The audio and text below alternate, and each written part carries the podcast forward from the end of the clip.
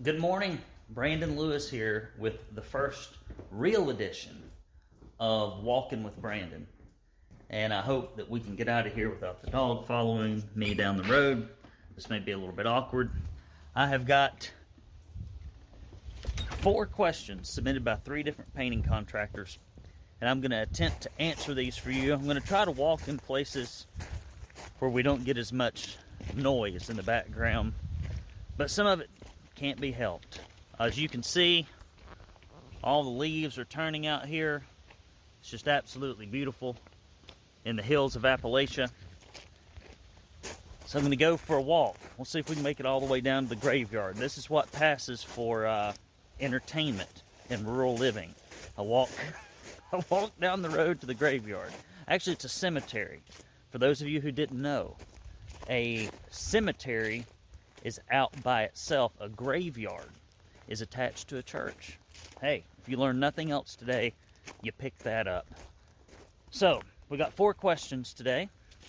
I'm going to lead off with the first one here from Trent. Okay. Flip this thing over. I've kept this thing in my wallet for like a week now. I'm just going to do these as I can. Here we go. Trent Husky of Husky Paints and Design asks Paint a picture of what your opinion is of an optimal painting business in terms of systems in place, owner work life balance, revenue, profit margins, employee culture, type of projects they go after, number of employees, etc. That's that's kind of a loaded question. It's a little too big. That's a little too big. So, let me give you some rules of thumb and then I'll go back to these next questions, okay? So the first thing I think is uh, people don't really give a lot of thought to what they want their painting business to be anyway. Meaning, one day you're working for some dude, you get aggravated, I can do this better, and you kind of just go off and start doing it. And so you've got sales and marketing responsibilities, you've got hiring and management responsibilities, but often people just see those as inconveniences surrounding the technical aspects of painting, meaning this new owner, quote unquote, really hasn't learned how to be an owner. He's still just a tradesperson who's doing all this other stuff reluctantly and usually not with excellence just to get the work. So that's a problem. Another thing I don't think people really think about is who they're going to serve and where they're going to work. People cast this ridiculously broad net, but usually they've, they've captured very little of their local market share. Okay? So let's get back to these questions specifically. Profit margins. Okay, I'm going to try to take some of these in turn. Maybe I've bit off more than I should. I can chew on this first walking with Brandon. Um, profit margins. There are two two main metrics that I think about.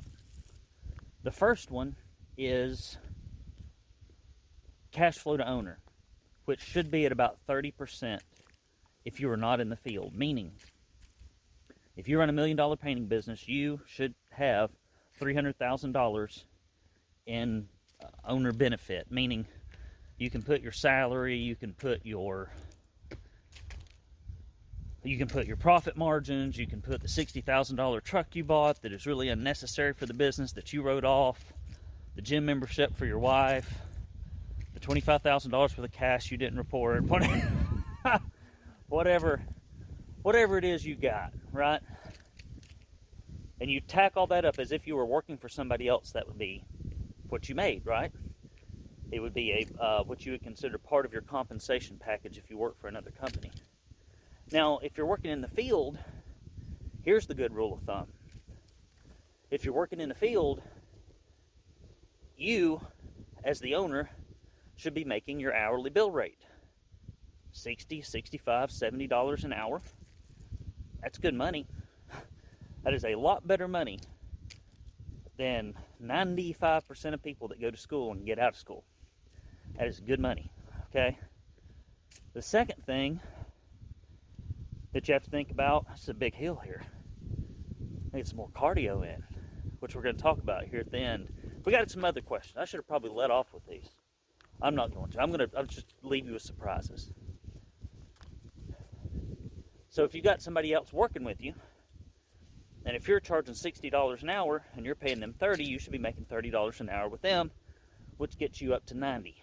And if you got another one, that gets you up as a crew of 3, you should be making as an owner about $120 an hour with a crew of 3. So that's one way to think about it if you're still in the field. But what you really want to think about is how much you're clearing per painter per hour, which should be roughly 50%. Does that make sense? Revenue. How much money do you want to make? How hard do you want to work? Work life balance. I mean, I consider my life to be pretty well balanced from a work standpoint, but I work more than the average person. But then I have flexibility, right? About six o'clock at night, five thirty, I'm done.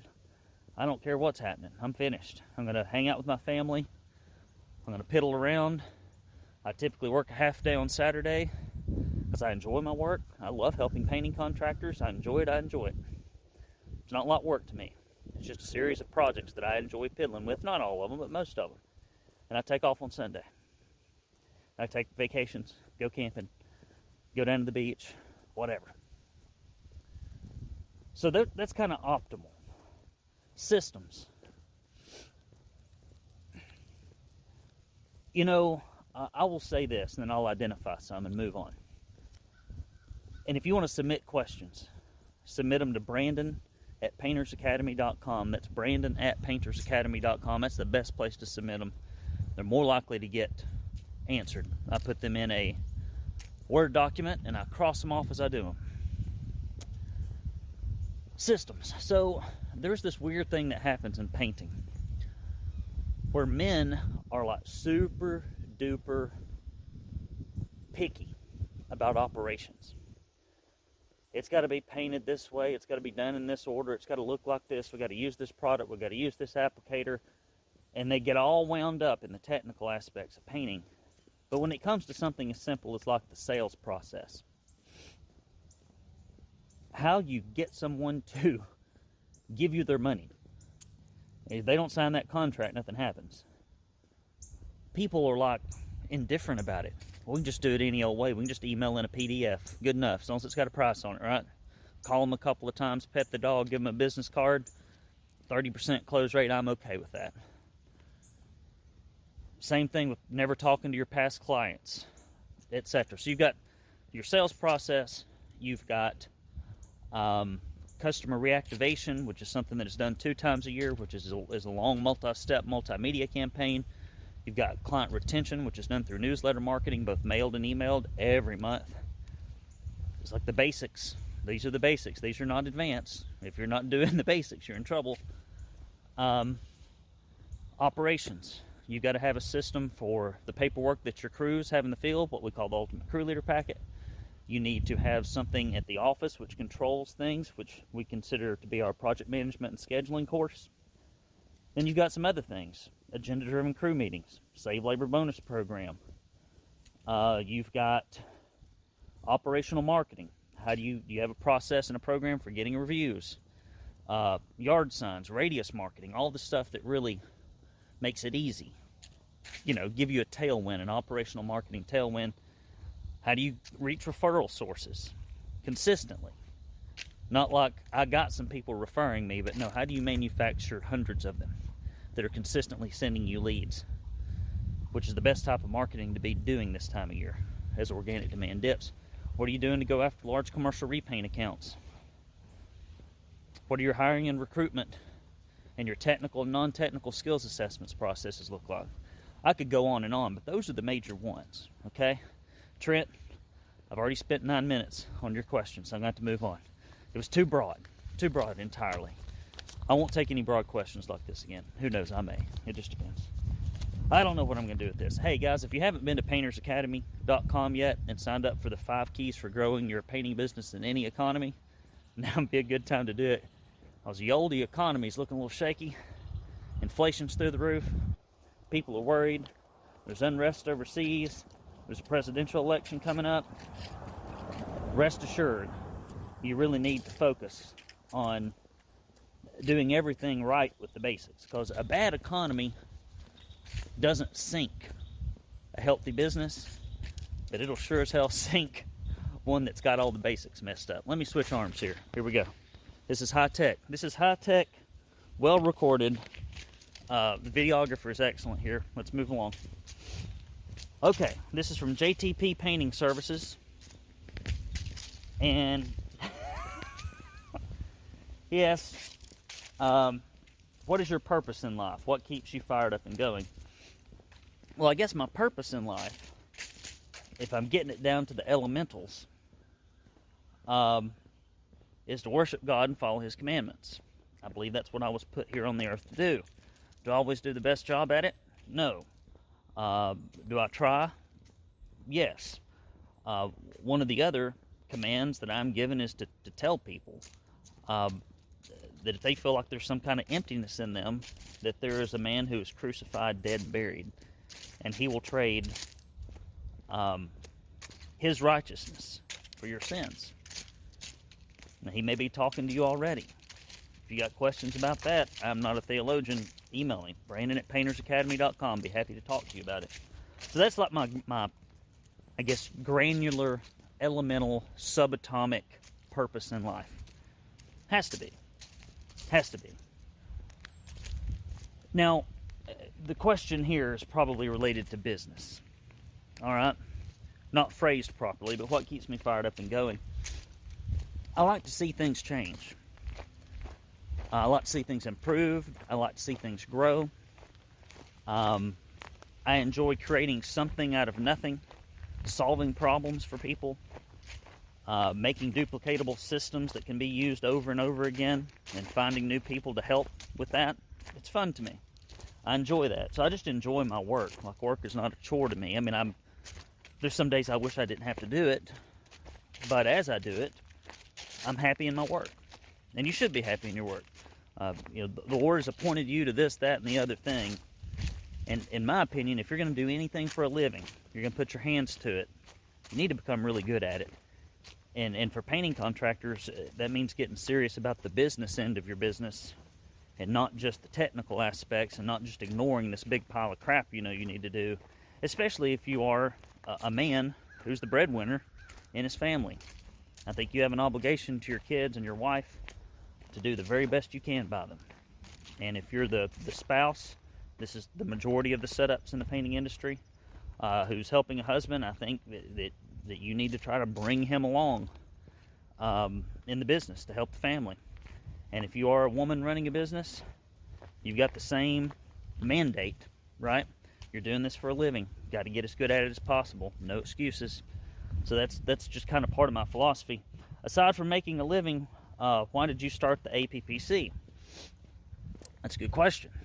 This is the second one. We got one more, uh, which is not painting related. I'm going to make sure that I take one non painting related question every walking with Brandon. Okay?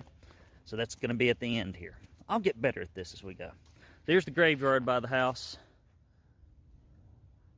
We got folks down here from the 1800s. So I'll walk down here just to get my legs moving some mornings and uh, to think, meditate out in God's creation. Nothing more beautiful. So, aside from making a living, why did you start the APPC? I got a confession to make. I'm not the best manager uh, or hirer of people. It's a weakness. Like, you should know what your weakness is in any business that you might want to do which is why I've recently, and you'll hear a bigger announcement about this later, brought Tara Riley on as our COO, uh, who was for several years, almost a decade, the CEO of Fresh Coat Painters, where she grew them from about 70 to 150 units, grew them from uh, pretty low sales volume, it's like I think 150 million, and she grew per unit sales volume by about 515%. Lady sharp as a tack. Sharp cares about folks. So I'm bringing her on to help because I've got weaknesses in these areas. Well, that weakness for hiring and managing people, even though I ran 15 to 20 painters in my painting business. It was not something I was overly gifted in, and it was not really something that I enjoyed. But I tell you what happened. Like every single month, sometimes multiple times per month, because it was in the middle of the Great Recession, all these painting businesses and home service businesses were going out of business, struggling, and my business was growing. And we were creating this big reputation in a small audience of people. And I was networking. I founded a thing called the Chattanooga Trades Association and brought the best of the best together. And as I did that, and as I networked in BOMA, I was the Associate of the Year, uh, running my painting business, Chamber of Commerce, um, all kinds of little civic organizations and networking organizations, including the one that I started. And, and I had a, a little foray into doing radio. I did a lot of radio advertising as well. What happened is I would get a call about once a month, often more. Brandon, can I come talk to you about my business? Brandon, can I come talk to you about my business? Brandon, can I come talk to you about my business? How are you doing what you're doing? And so I had ran a congressional campaign, the last major big race that I worked on. I did work on some smaller ones later, but that was the last big one. Uh, I just decided it was time to sell the painting business and to go full time into helping other people grow their businesses because I can't paint. I've never painted. Uh, I don't have like a, a it's a sacrilege, a deep abiding affection for putting liquids in cans on surfaces. I just don't but I love growing a business. I love growing a business and I love helping other people do it, and I'm good at it. I'm uh, much better at helping people grow their businesses than I would be if I owned my own painting business because the passion's not there. That's the truth. And what keeps me going, which is going back to this other question, and we'll get to the last one It sounds corny, but I don't care. At the end of every year, I put a capstone on it with the Painting Profit Summit, which, if I can get these daggum videos back from the videographer, hopefully by the end of this week, you'll be able to buy tickets to that event. But um, we have these Academy Awards that we do. And they're not about the bull crap. You painted something pretty uncomplicated awards. Not to say that that's bull crap. I understand that we paint stuff. But because I'm not like technically interested, for lack of a better word, what I tend to reward people on is income growth. Uh, increasing the percentage of the repeat and referral business, increases in sales closing rates, major hiring accomplishments, major improvements in gross profits and operations, dealing with extraordinary circumstances, dealing with health or family, and still getting the job done, which can be very difficult. You know, when you've got personal problems and you neglect your business, well, now you've got financial and personal problems. So, whenever you can, if you can possibly do it, keep those two things separate. And you've watched your own men do this in the field somebody has a fight with their old lady and they can't work properly. And so those are the things that I, I reward. And I watch folks that have gone from addiction,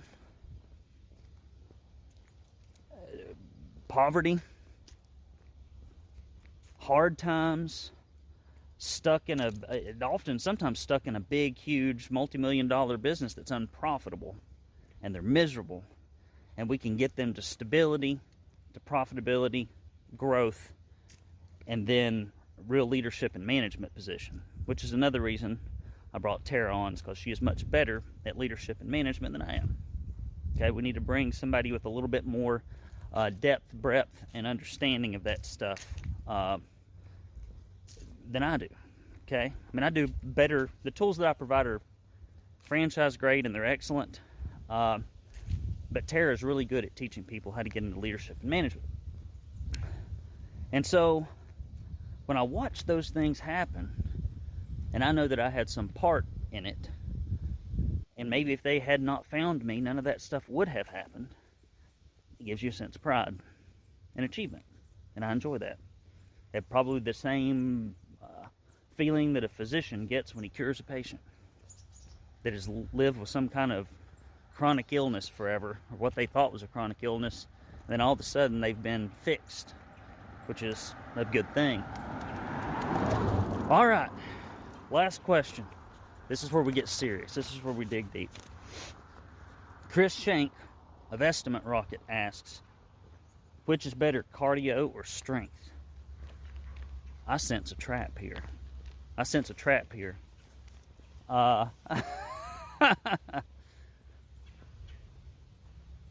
so what I'm going to do is what any good person, any good politician would do if they were asked a uh, asked a hard question.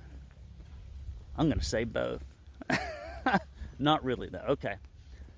So I have been in the gym except for I neglected it in college and a few years when I first got out of college.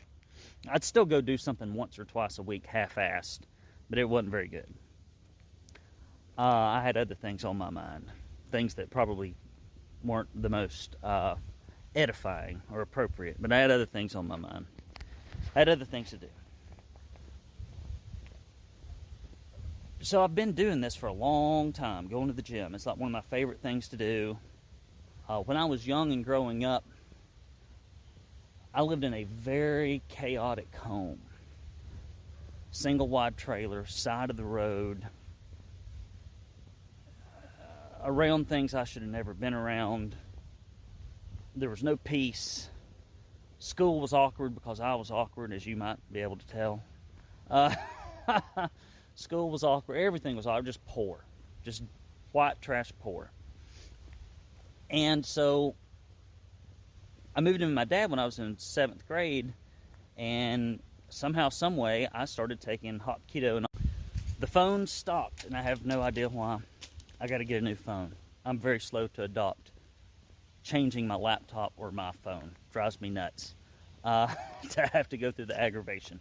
And as life has gone on, the aggravation really isn't that big. It's pretty easy. But nonetheless, seventh grade, moved in with dad, started training Hapkido, Akiyamaru Jiu Jitsu.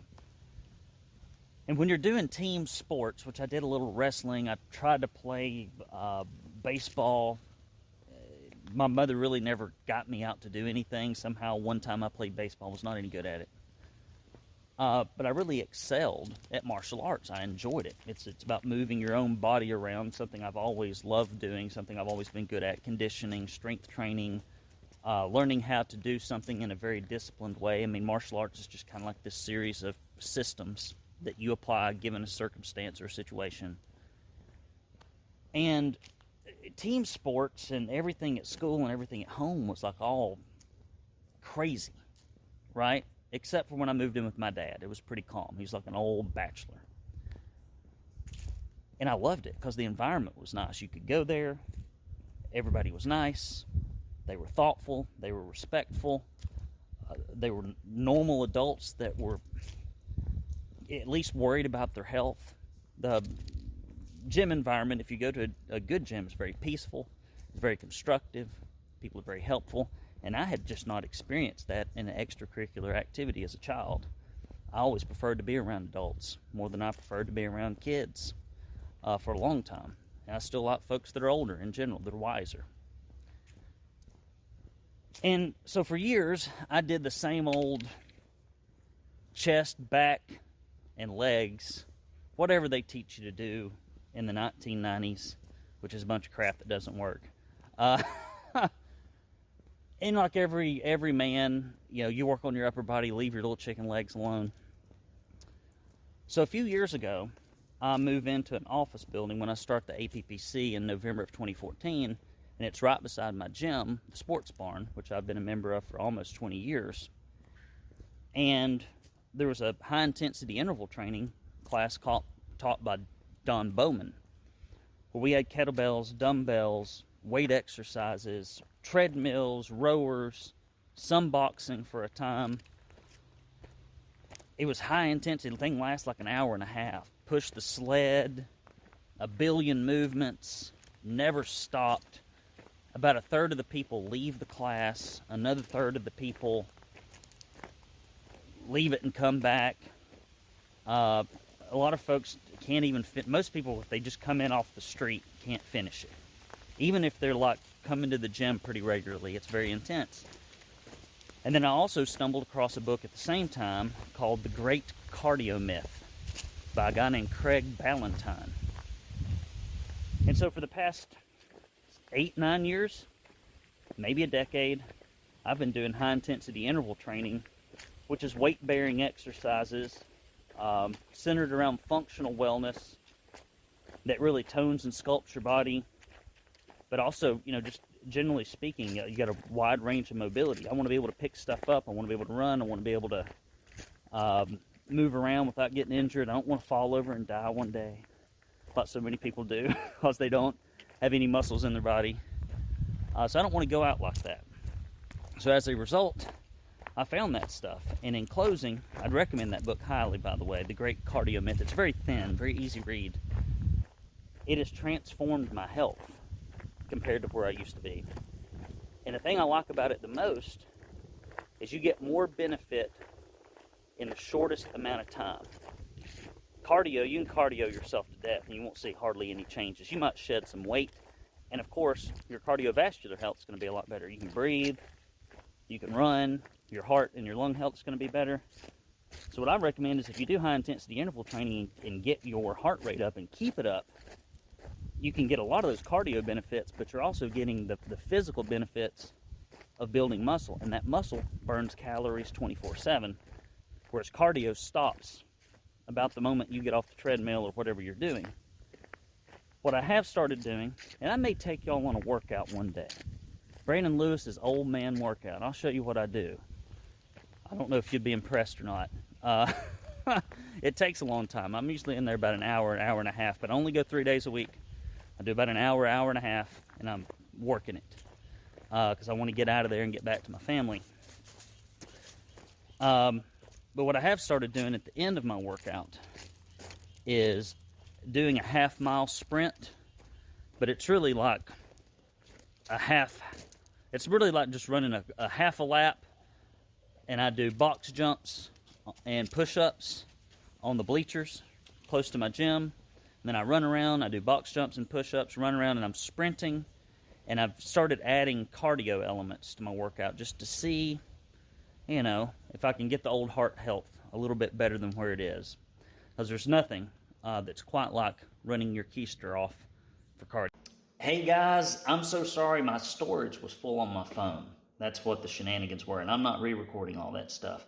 So, running your keister off at the end of your high intensity interval training uh, workout or doing anything jumping jacks, burpees, sprints, rapid stair climbing, rapid anything that just gets your heart rate up. I think it's important. So, when you tell your body, hey, we're going to have to lift heavy things, we're going to have to uh, perform core functions and movements squats, lunges, toe touches, back arches, side to sides, jumps, throws, all the things that you would do in life if you were more active than you probably are now running your painting business. It's good. And then I think it's probably a good idea uh, to be in the, the state of health that if you ever needed to run for a mile, pretty much about 80% out like if you had to really run for about a mile, it's probably a good thing to have your cardiovascular health where you can do that. So tacking that on at the end of your workout is probably a good idea. But if you just had to pick one, one thing, I would say high intensity interval training is likely going to give you the best result for the least amount of time. And that is really what I, I strive for, even at the Painters Academy. Uh, the way that I recommend that folks approach strategies and which tactics to focus on and the order in which to focus on them and the systems is to get them the biggest wins in the shortest period of time uh, or to solve the largest problems that are holding them back. And then we work our way down. A lot of folks major on the minors. Uh, they'll start you off on things that are interesting to you, uh, things that you want to hear instead of things you need to do. And so my job as a, as a coach, as a consultant, has always been to, to, to give people uh, the advice and recommendations that will get them the best outcomes the quickest, not necessarily um, catering to or feeding into or um, I guess what's the word that I'm looking for here? Um, enabling them to possess bad opinions and then giving them advice that match up with that. I don't think that's a good idea. And so I don't do that. And same thing with in working out and in business, get the highest yield for the shortest amount of time if you can. All right, if you want to have your questions answered, email them, Brandon at paintersacademy.com, Brandon at paintersacademy.com. If you got business questions that are unrelated to walking with Brandon, you submit those puppies. I'll answer the questions. Uh, and, and, if you need to get on the phone, if you require some help, uh, we'll be happy to help you. Do go to paintersacademy.com and download the five keys for growing your business in any economy if you've not done that yet. And finally, hit the subscribe button. We looked at our YouTube analytic numbers uh, the other day, and uh, although people watch a lot of our videos and they watch them for a long time, uh, about 90% of people are not subscribers to our channel that watch the video. So if you would hit the subscribe button, that would be awesome. Appreciate you very much. Brandon Lewis here with the Painters Academy. I'll talk to you in the next installment of Walking with Brandon. See ya.